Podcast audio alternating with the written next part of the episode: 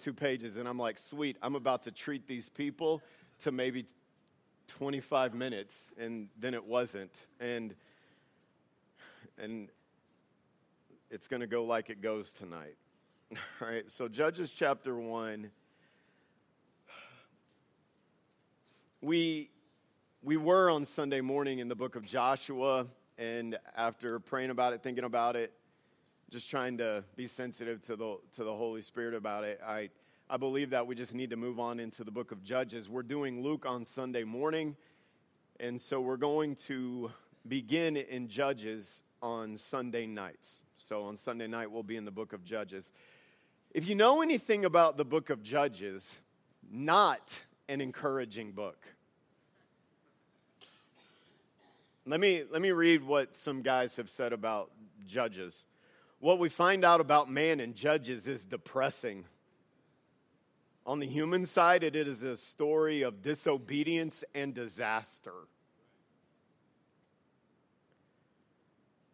Over and over and over again, you find people that knew better, that benefited from the blessing of God, and that continued to benefit from His mercy and then go back into their rebellious ways. This is the statement that sums up the book of Judges. Every man did that which was right in their own eyes. Yep, you know it. No, this is th- th- this is good for me. Basically, it's this. It's it's America. There's no absolute truth. Now, what you think is right is fine for you, and that's good. And what you think is right is right, good for you. And no one can tell anyone that there's any absolute truth. And now it's gotten to this insane level to where we are. Listen, I'm not, I'm not trying to bring this into it all the time, but you need to be aware that we are being inundated with this. And your kids, if you're not careful, are being inundated with it through social media, through education, through relationships, through work. It's being forced down people's throats. No, men can be pregnant now. No, well, how, how is that possible? Well, if I was born this way and choose to identify this way, and then I'm with child, then I can say that I am. And that is all over the place. Even, even with Apple, and this is old news, making emojis that demonstrate this kind of nonsense. You know what they're saying? There's no absolute truth. So you can do what you want, you can do what you want, and it's all good. But here's the reality that produces suffering and chaos and loss. And, and, the freedom that people think they have in being able to do that which is right in their own eyes, it actually only produces bondage it enslaves you to the consequences of those decisions. And those decisions do have consequences. And when you reject God, you are going to encounter the consequences of that life. The prodigal son, this isn't the main point of that, of that account that Jesus gave, but the prodigal son, he thought freedom was in rejecting the authority of his father, demanding his inheritance before his father died, which to do that at that time was basically saying to his father, You're dead to me. Give me my money now. I'm going to go it. I'm going to go out and I'm going to spend it with, in riotous living. I'm going to spend it gratifying every itch and every scratch and living my life however I want to. And yet we find that the conclusion of that is that he's in a pig pen and he's about to feed himself with the things that the pigs are fed with. You say, why?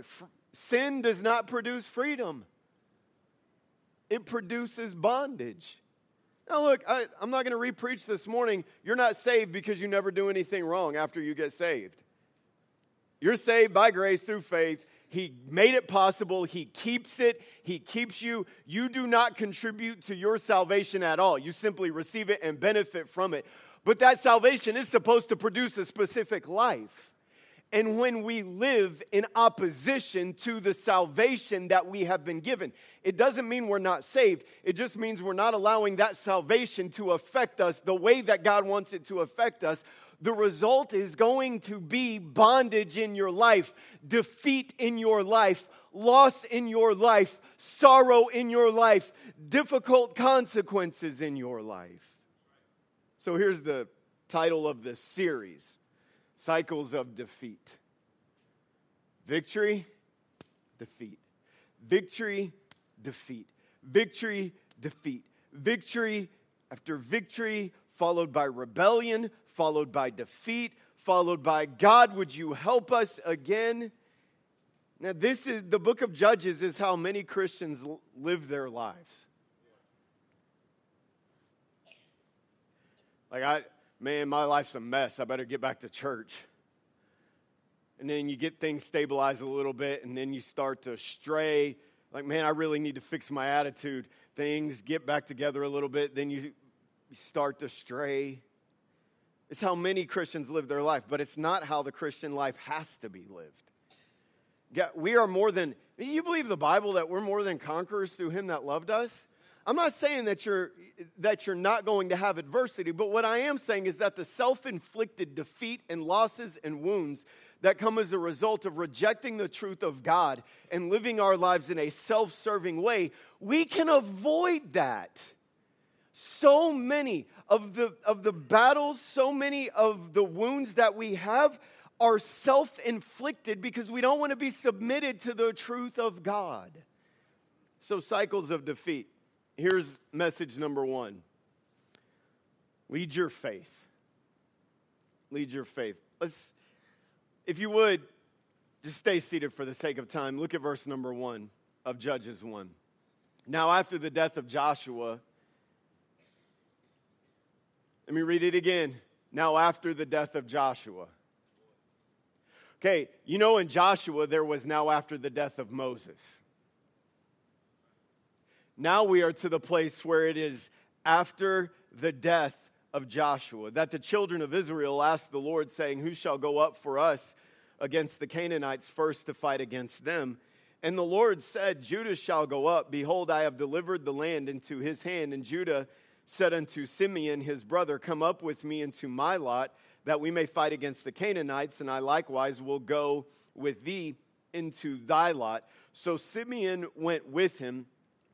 In verse 4, Judah went up, and they fight this guy Adon, Adonai Bezek and they cut off his thumbs and they cut off his great toes. That's an interesting story that we get to in verse number nine. Afterward, the children of Judah went down to fight against the Canaanites. And so they go down there, and then we, we hear a rerun of the story of Caleb.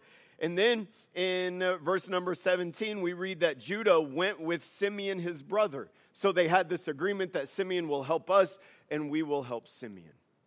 Now, after the death of Joshua, no leader is a permanent fixture in the work of God. No, look, I'm amazed at how big the work of God is. It's been, it's been a joy for me to get to know Miss Cindy's family. I'm sorry for talking about you guys here. You're just hearing so I'm talking about you. They, and, and they have a church that they go to, and they were sharing, uh, they've been sharing some of their stories about um, how God has worked in their lives and, and the people that God has used in their lives and those things. I'm just telling you, the work of God is so much bigger than any of us can comprehend. And you have big things in some places and really small things in other places, but the work of God is going on, and He's using a lot of different people to accomplish that work. And it's amazing to be a part of it. But one of the things that we have to be reminded of is this no leader is a permanent fixture in the work of God.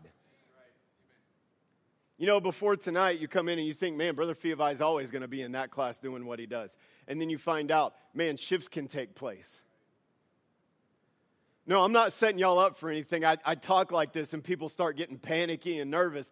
Look, I'm in, I, I, my time is in the Lord's hands. My goal, what I've prayed for, what I desire, is that I could be here for a couple of decades, maybe more, if the Lord would allow and if you would allow. But no matter, even if, even if I get to be the pastor here for 25 years, I'm not a permanent fixture in the life of this church. No human leader is a permanent fixture. It would be good for us all to remember that whatever role we get to have in the life of a church, we're not permanent in that role. You know, sometimes we walk around like we own something. No, we're stewards of it. God has given us the privilege of being able to be involved in it. And we get to we get to participate in it. We get to enjoy it. We get to pour ourselves into it. We get to take ownership of it as stewards for a while. But none of us none of us in any capacity are permanent fixtures in the work of God.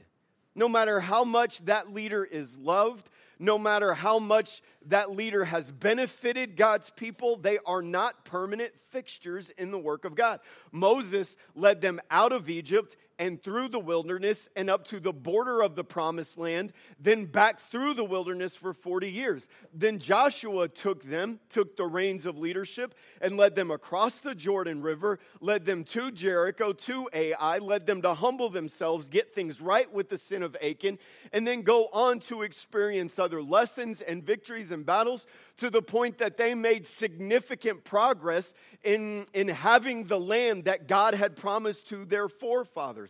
Moses led them for a time, and God used him. Joshua led them for a time, and God used him. But then we get to chapter 1, verse 1 of Judges, and Joshua has not appointed a successor to this role of the primary leader over the nation of Israel. Now, you ought to, you, as just, just for your own benefit, as you read and study the Word of God, it's good to ask, why is this different now? Well, we could think, man, this, this is obviously a leadership failure on Joshua's part. No, you know that one of my great concerns as pastor is that this church not be pastor centric, but that we be that we be focused on Jesus Christ and that there be a plan in place at whatever time God chooses to remove me to move me off the scene, to move me to heaven, that there be a plan in place so that there is a right and a godly and a smooth transition from one leadership to another leadership. That's possible to have smooth transitions in the work of God. I know that churches have problems with it today, but it's because we're like the book of Judges most of the time. If we follow God's plan, we can have smooth transitions in the works of God. And I want that to happen. And so you look at this and you say, well, Joshua, he doesn't have a successor. Obviously, it's a failure of his leadership. I, can I remind you of a few things? God told Moses that he was supposed to lead Israel. Remember that? Out in the wilderness, I'm content just to hide, let me raise some sheep, live my life. Got my wife, got some kids, got my sheep 80, good. Then God told Moses to replace himself with Joshua. Imagine that conversation. You're going to see the land. You're going to go up into this mountain. You're going to die because of your rebellion over here and you misrepresented Christ. And you're going to tell Joshua he's going to lead my people. You're going to pray on him. You're going to authenticate my calling of him with the elders and before the nation of Israel. And I will be with him as I was with you. God commanded that. God told Joshua to replace Moses. Look, we're going somewhere with this. So, this is what we can see. God clearly communicated to Moses, You're the guy. Then he clearly communicated to Moses, You're not the guy. Joshua's the guy. Then he clearly communicate, communicated to Joshua, You're the guy. And now Joshua dies, and he's obviously no longer the guy anymore. This is what we can conclude that God apparently did not want an immediate successor.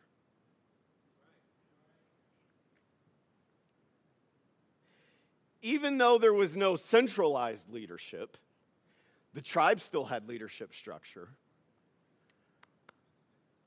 The families of the tribe still had leadership structure. What do you call it? Husband and a wife, a mom and a dad, families. Who God is had not changed. Access to God did not change. No, look in verse, look in verse number one the children of Israel asked the Lord, saying, Who shall go up for us against the Canaanites first to fight against them?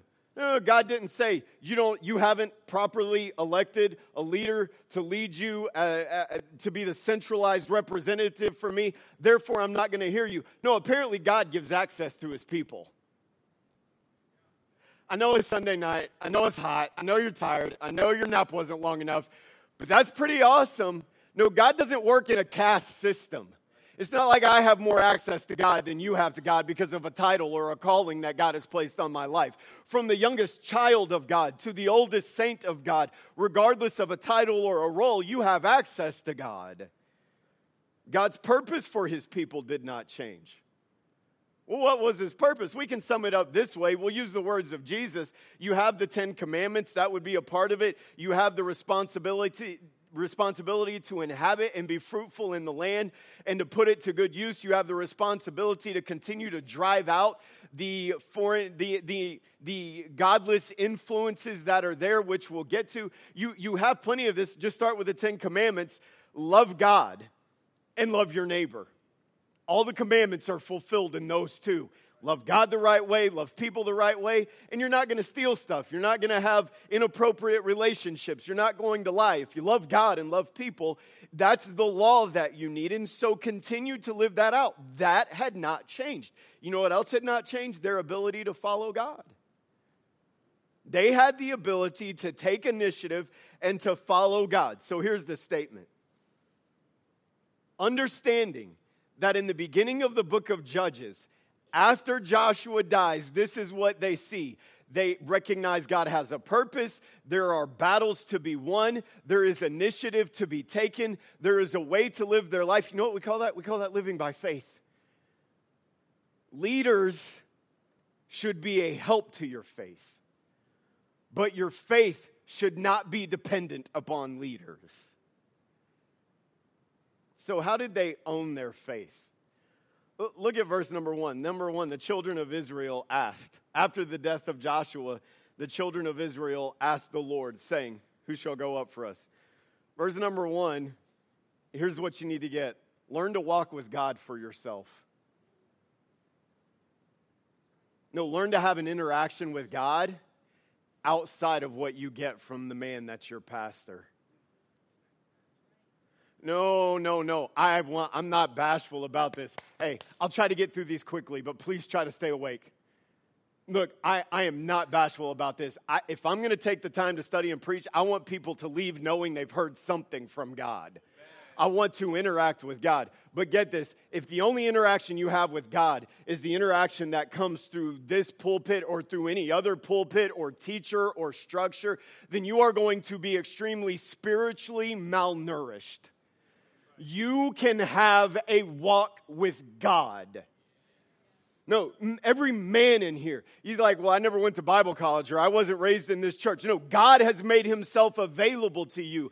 And if you're saved, then you have the spirit that raised up Jesus from the dead, and you can walk with him and you can know him. I know sometimes we get too busy, we get too preoccupied, and basically we come here and we're like, Pastor, I haven't really had time to give attention to the things of God. Give me a spiritual fix. But whatever fix you get on Sundays is not going to be enough in and of itself to meet the need that you have in your life. You're going to have to walk with God on your own. The children of Israel asked God.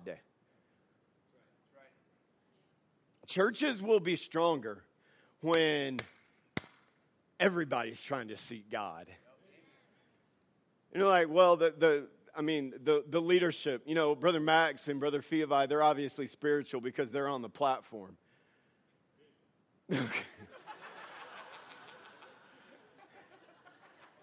It's like saying a pastor spiritual because he has the title pastor on his office. No, that's not what makes us spiritual. There has to be an effort to pursue God.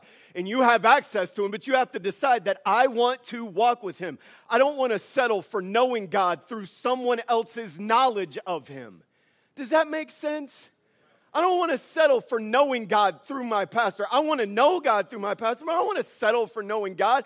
I want to know God on my own. I want Him to talk to me on my own. I want to be stirred like I see other people being stirred. I want God to move me and to speak to me and to guide me the way that other people give testimony that He can. That's not a title, that's not a role, that's a willingness to long for God have a relationship with God. Learn to walk with Him. Number two, take the initiative that you can. In verse 4, Judah went up. In verse 9, Judah went down. In verse 17, Judah helped Simeon. And I can hear somebody saying, well, that's Judah. But then you look at verse 22, and the house of Joseph, they also went up against Bethel. And notice what it says here and the Lord was with them. This wasn't some kind of tribal preference. God had a specific purpose for the tribe of Judah. That would be the tribe through which the Messiah would come. We understand that. But he still loved and had a purpose for and blessing upon all the other tribes.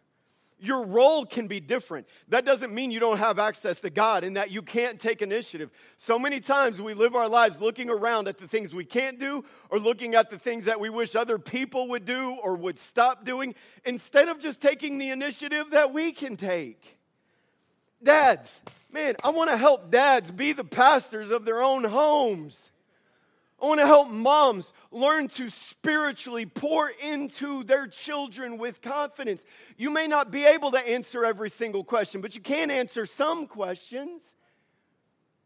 You can sit your kids down and say, hey, this is really exciting about Jesus, and this is really awesome of what God has done in my life, and this is how He has worked in me, and these are the things that He's shown me. Take the initiative that you can take. If you need to get some sin right, get it right. If you need to start serving in a way, take the initiative to do that. Number three, encourage each other to follow Christ. I love this point. Verse three and four Judah said unto Simeon, What are the next two words? Verse 3 Judah said unto Simeon, his what? Brother. Man, man. Brother Zach, you may have messed up his hunt in my whole hypothetical story, but y'all are brothers. No, you're brothers. You need to help each other's faith. No, we, we got brothers and sisters all over this place. No, I'm not, I'm not talking about everybody at this church is related. That's not what I'm talking about. We are bound together in Jesus Christ.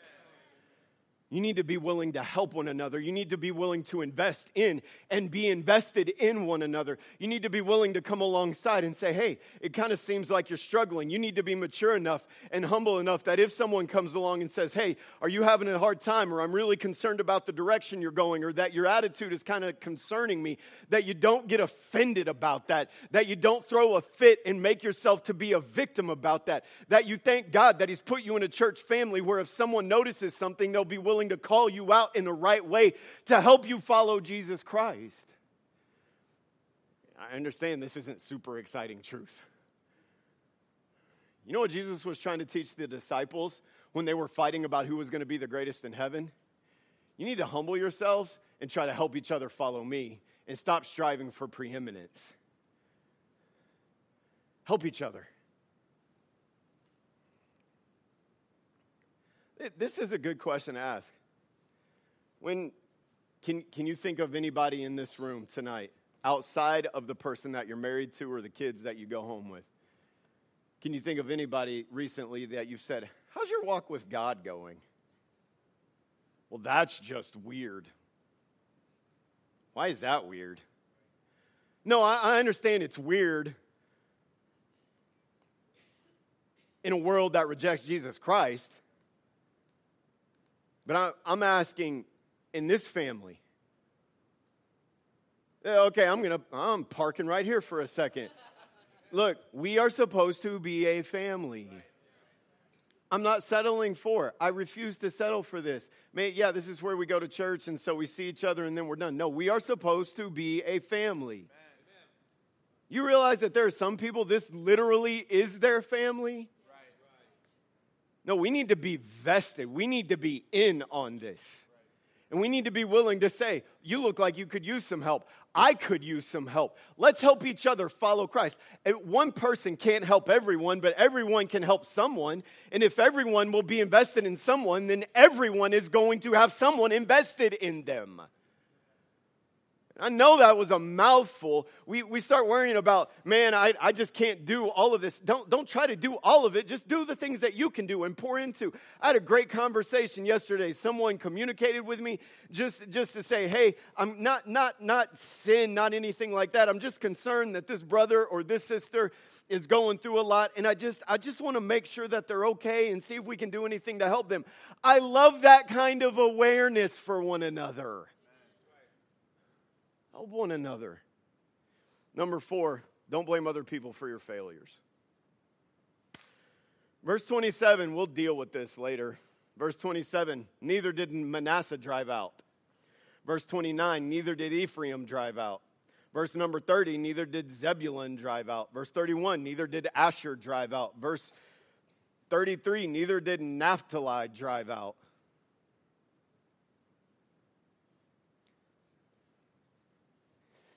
You know, I'm, I'm, I'm really glad. I'm really glad Brother Fiovi is transitioning into the Connect class because my kids just have all kinds of issues and I blame him.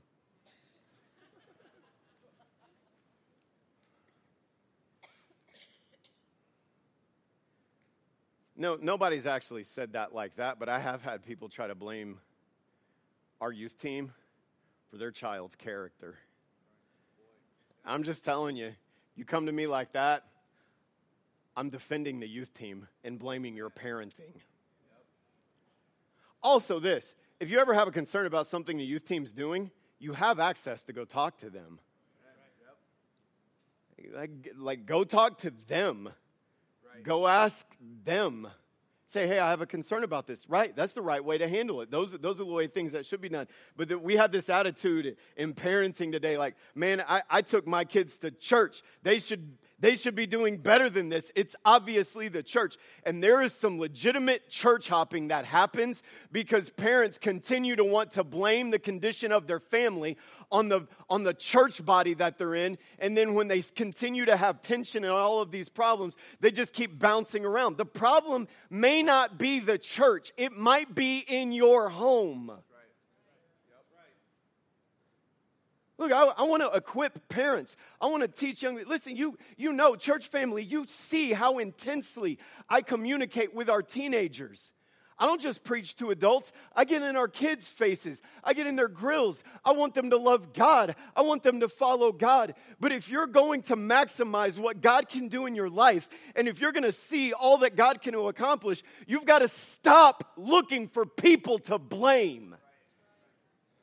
Like this sounds like this morning. I can't help the overlap there. I didn't plan that. It's just in the text. You understand the Bible is filled with two kinds of people people that humbled themselves before God and God did great things, and people that blamed everybody else and missed out on what God could do.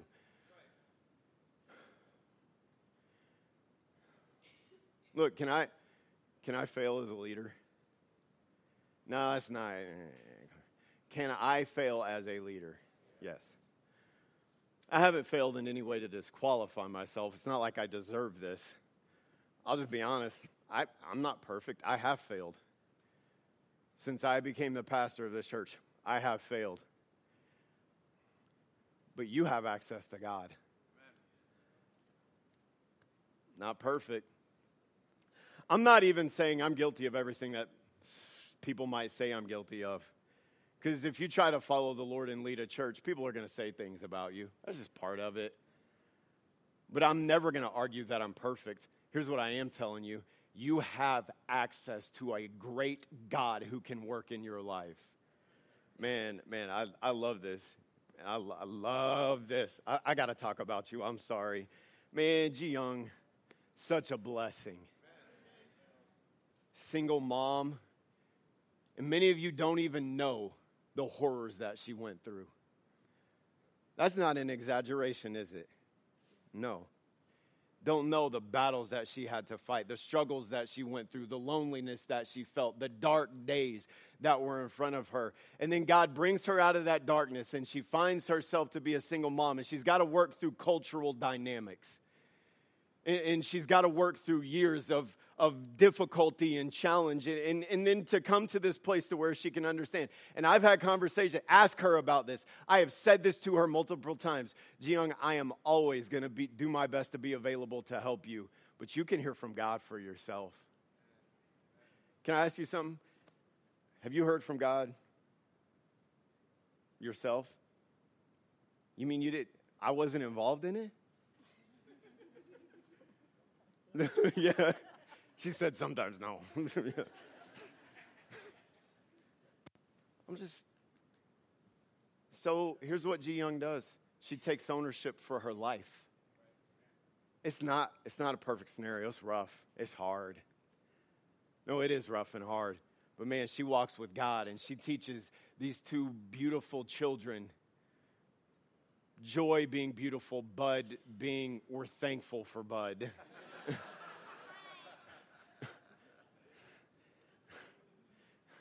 Jason thinks he's beautiful, but he thinks Jason is beautiful. We have, it's amazing to watch a single mom who's gone through great adversity walk with God and lead her family. You could point to everything in your past and say, because of them, because of them, because of them. Or you could just say, I'm not going to blame. I'm going to live for God where I'm at. Own your faith, lead your faith. God, God wants to use a pastor in your life, but you need to have a walk with God outside of whatever God is using the pastor to do in your life. And our church is going to be stronger when we are all walking with Him and following Him, taking responsibility. Your faith should be helped by a leader, not dependent on a leader. Hey, young people, eh, eh. If your parents didn't make you read your Bible, would you?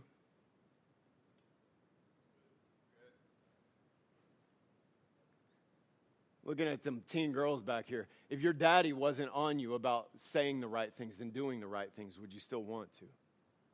No, I understand we have to go through the growing process. It's all, it's all good.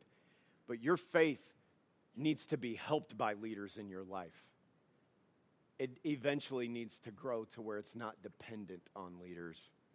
You know what? You know what? One of the most amazing moments for my wife is. You know, we got eight kids at well, we had eight kids at home. We have seven kids at home, homeschooling, all of that, all of that stuff. It's when they do right without being told. Can you remember what that's like, babe? Has that happened enough for you to know? like you go you come you you come downstairs you go into the room and it's like they did it. And i didn't even text them about it. It's modern world. Text kids from i literally tech, called ashlyn from the bedroom today. Hey you up? I don't want to i don't want to come wake you up. Get up. Okay that's terrible parenting sorry God wants you to own your faith. Own your faith. You're like, I've already made bad decisions. God's gracious. Start right now. We'll find this in the book of Judges. They messed up, but God forgave and brought someone else along and knew, our, man, God is gracious. Start where you're at. Own your faith. Let's bow our heads and close our eyes. With every head bowed,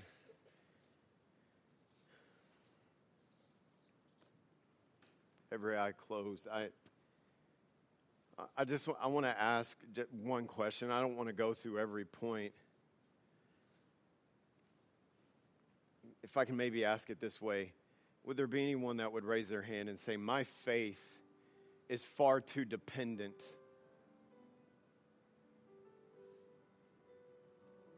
on what other people are doing or not doing?" There are areas where I need to own my faith. I need to learn to walk with God. I need to take initiative. I need to encourage others or be encouraged by others. I need to stop blaming. I need to start owning my faith. I wonder if there would be anyone that would, nobody looking around, but just with your heads bowed and your eyes closed, you would, you'd raise your hand and say, I, I, need, I need to take ownership of my faith in certain areas. Just raise your hand before the Lord. Yep, I see him. I'll, God bless you. Let's stand together. Brother Nate's going to sing. Can we just, can you take a moment to pray? Whether you kneel there in your seat, come to this altar, can you take a moment to seek God, to call upon Him? Say, God, help me to own my faith. Help me to